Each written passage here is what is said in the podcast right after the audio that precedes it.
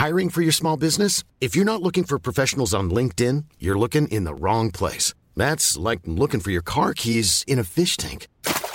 LinkedIn helps you hire professionals you can't find anywhere else, even those who aren't actively searching for a new job but might be open to the perfect role. In a given month, over 70% of LinkedIn users don't even visit other leading job sites. So start looking in the right place. With LinkedIn, you can hire professionals like a professional. Post your free job on linkedin.com slash people today. One size fits all seemed like a good idea for clothes. Nice dress. Uh, it's a it's a t-shirt. Until you tried it on. Same goes for your health care. That's why United Healthcare offers a variety of flexible, budget friendly coverage for medical, vision, dental, and more. So, whether you're between jobs, coming off a parent's plan, or even missed open enrollment, you can find the plan that fits you best. Find out more about United Healthcare coverage at uh1.com. That's uh1.com. Rouleur Long Reads, the finest long form cycling features and stories from Rouleur magazine. Brought to you by Laka, bicycle insurance powered by the community. Laka's collective cover is made especially for cyclists for life on and off your bike. They've transformed traditional insurance to provide customers with a fairer, collective driven approach to cycle insurance. Say goodbye to fixed upfront premiums. Instead, your monthly contributions are based on the collective's claims that month. Your maximum monthly price is capped, but the savings are all yours. And they have some big news. Laka will be running its first ever crowdfunding campaign and offering equity for the pack. Cyclists have helped Laka bring a much better model of insurance to the masses. That's why they want to invite you to join the ride. They're pleased to be able to give Rouleur listeners the opportunity to own a part of Laka. You can invest in the future of Laka from as little as £10 and become a huge part of their collective.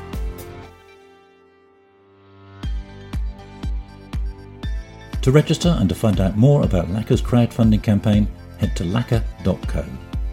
This announcement was approved by Seedrs. Your money is at risk when you invest. Riding from Florence to Rome on the Via Francigena, an ancient pilgrimage route which begins in Canterbury. Ben Cutler reads Pilgrim's Progress by Emilio Previtali from Rouleur, issue 100. They'll be here for me any minute. They'll ring the bell, and I'll be off. My bike is ready, clean, and oiled. My bags are packed and sit by the door. One last look at my emails and a final glance at the screensaver photo me and my father in Rome on bikes, St. Peter's Square, August 1982. I am 13, and we are on a 1,400 kilometre adventure. The bell rings. I download the photographs onto my smartphone, shut the laptop, take my bags and bike, and leave. The traffic on the motorway to Florence flows fast. The Giro d'Italia has just started, and we follow the stage on the radio. It is a typically Italian mid afternoon. When the race is over, we listen to a couple of rider interviews, then look for a music station and sit in silence as the landscapes of the Apennine drift by. I want to ride on roads I've never seen. The thought occurs to me that, because of the pandemic, I have hardly travelled. I haven't gone abroad at all this year, the first time since I was a child. I have to admit, I'm not entirely sorry either. Geography has become more sensual, more human to me. I've only moved around Italy this year, making trips I'd been putting off for far too long, like the one I'm about to begin, starting tomorrow in Florence. Two companions and I will take dirt tracks and white roads to Rome along the Via Francigena, an ancient Christian pilgrimage route that starts in Canterbury. I'm looking forward to it. The hyperconnectivity, the conference calls, the lockdown, the fear of contagion, the uncertainty of all these months have exhausted me. In Florence, we meet up with Matteo and Andrea, the Rolling Dreamers guides who will be riding with us. Over dinner, we laugh, joke, and go over the details. Everything is perfectly organized. The Brunello di Montalcino is not out of the sports nutritionist's handbook, but we're not thinking about diet or distance, even if, in four stages, we will cover 406 kilometers, 60% of them off road, with 8,500 meters of altitude gain. We have been riding for a few hours now, and we are somewhere in the Chianti Hills, each of us a little way from each other. Don't get me wrong, it's nice to pedal in company, but it's also nice to be on your own, immersed in your own thoughts. The first kilometres, the first days of journeys like this, you get into the rhythm of things, and it resets the speed of your thinking. On the asphalt roads out of Florence, there is practically no traffic. Then, from the first hills, there is always a gravel road option, fun, manageable, never too steep or rough. Over the years, Matteo and Andrea have developed a detailed GPS route that they update with every trip. I ride a few meters ahead or behind them. I just head south, not even making the effort to look at the route guidance. The scenery vineyards, medieval villages, lines of cypress trees is beautiful, although the sky is overcast and every so often it rains. Even so, the riding is always good. The white gravel roads are never excessively muddy. They are carefully constructed to drain well, leaving a smooth, comfortable surface. We make good progress from morning to early afternoon without stopping to eat.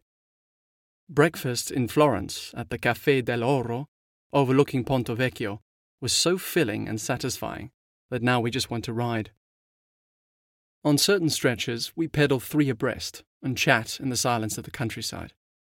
Matteo and Andrea have been working as bike guides for five years, and they talk enthusiastically about deciding to live for and make their living from cycling. On other roads, we ride in single file, building speed by taking turns at the front and sharing each other's slipstream, admiring the hills around us as they become more barren and rounded. Before dark, we reach our first stop, Cascina Cabianca, where we enjoy an open air aperitif. The landscape has changed, and the hilltop city of Siena, with its Renaissance spires, stands directly in front of us. We are satisfyingly tired, and our clothes are damp, but the temperature is just right. We stay in the garden of our restored farmhouse accommodation, deep in conversation until late. It's wonderful not to feel the need to change clothes after a day on the bike, not to have to separate exertion time from recovery time. After all, doesn't freedom ultimately rest on feeling at ease in your own shoes? The second and third days race past.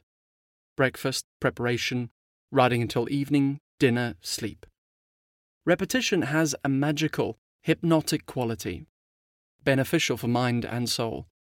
Take the preparation. On day one, packing the bags we take with us was stressful. The other luggage travels in the van and is waiting for us in our accommodation at the end of the ride.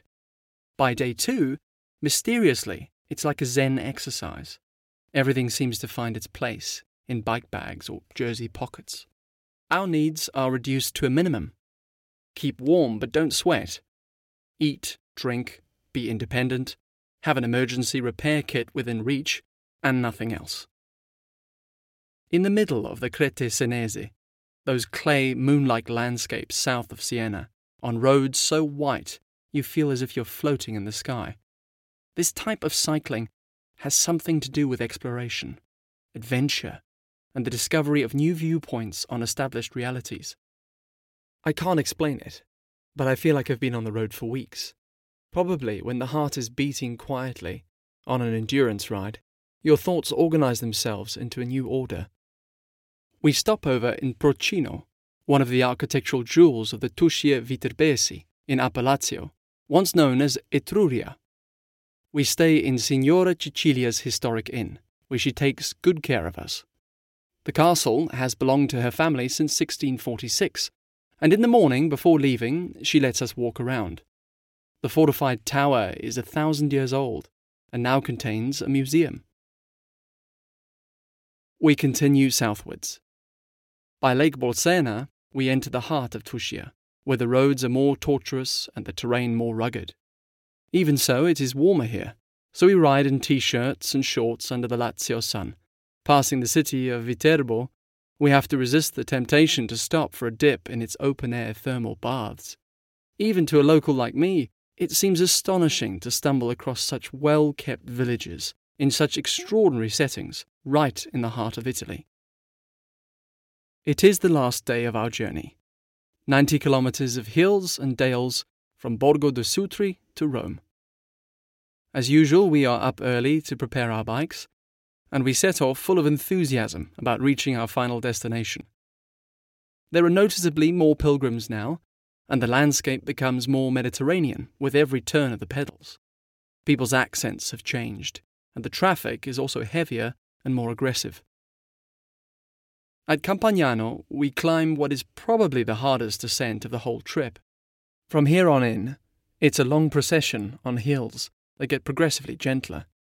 Some stretches are in basalt, used by the Romans 2,000 years ago to surface the roads that fanned out from Rome towards every corner of the empire. On the outskirts of the Italian capital, we stop at a bar for a snack, where we meet another cyclist on the way back from a lunchtime training session. He asks us about our journey, and our muddy bikes, which, loaded as they are, suggest that we have travelled far. When we go to pay, we discover that, without a word, he has covered our coffees. We join a cycle path, set back from the noisy road, which speeds us to the banks of the Tiber. The last three kilometres are amazing.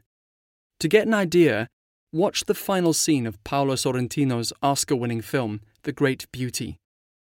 The historic bridges crossing the river follow one after the other, like in a daydream, up to Castel Sant'Angelo, where we go up the ramp from the riverside promenade to the road.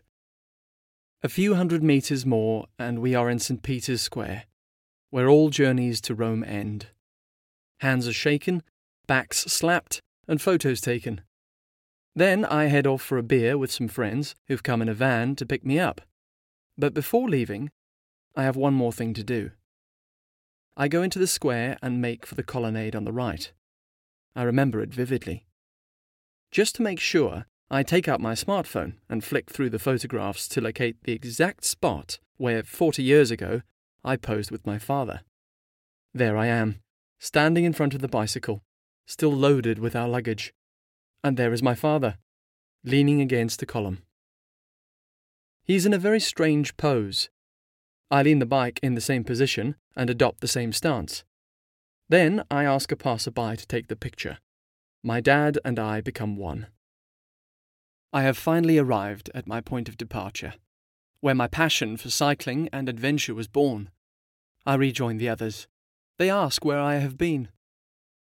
Taking a picture, I say. You've been listening to Pilgrim's Progress by Emilio Previtali from Rouleur issue 100. It was read by Ben Cutler. Now then, here's an infomercial message for the discerning folk of Rouleurland.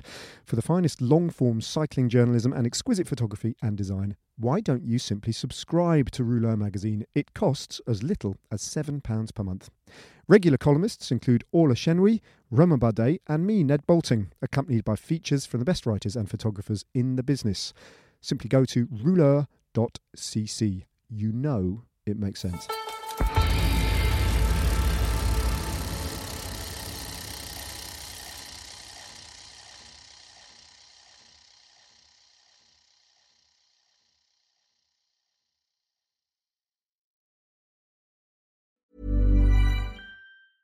Mom deserves the best, and there's no better place to shop for Mother's Day than Whole Foods Market. They're your destination for unbeatable savings, from premium gifts to show-stopping flowers and irresistible desserts. Start by saving 33% with Prime on all body care and candles. Then get a 15-stem bunch of tulips for just $9.99 each with Prime. Round out Mom's menu with festive rosé, irresistible berry chantilly cake, and more special treats. Come celebrate Mother's Day at Whole Foods Market. Planning for your next trip? Elevate your travel style with Quince. Quince has all the jet setting essentials you'll want for your next getaway, like European linen, premium luggage options, buttery soft Italian leather bags, and so much more. And is all priced at 50 to 80% less than similar brands. Plus, Quince only works with factories that use safe and ethical manufacturing practices. Pack your bags with high-quality essentials you'll be wearing for vacations to come with Quince. Go to quince.com/pack for free shipping and 365-day returns.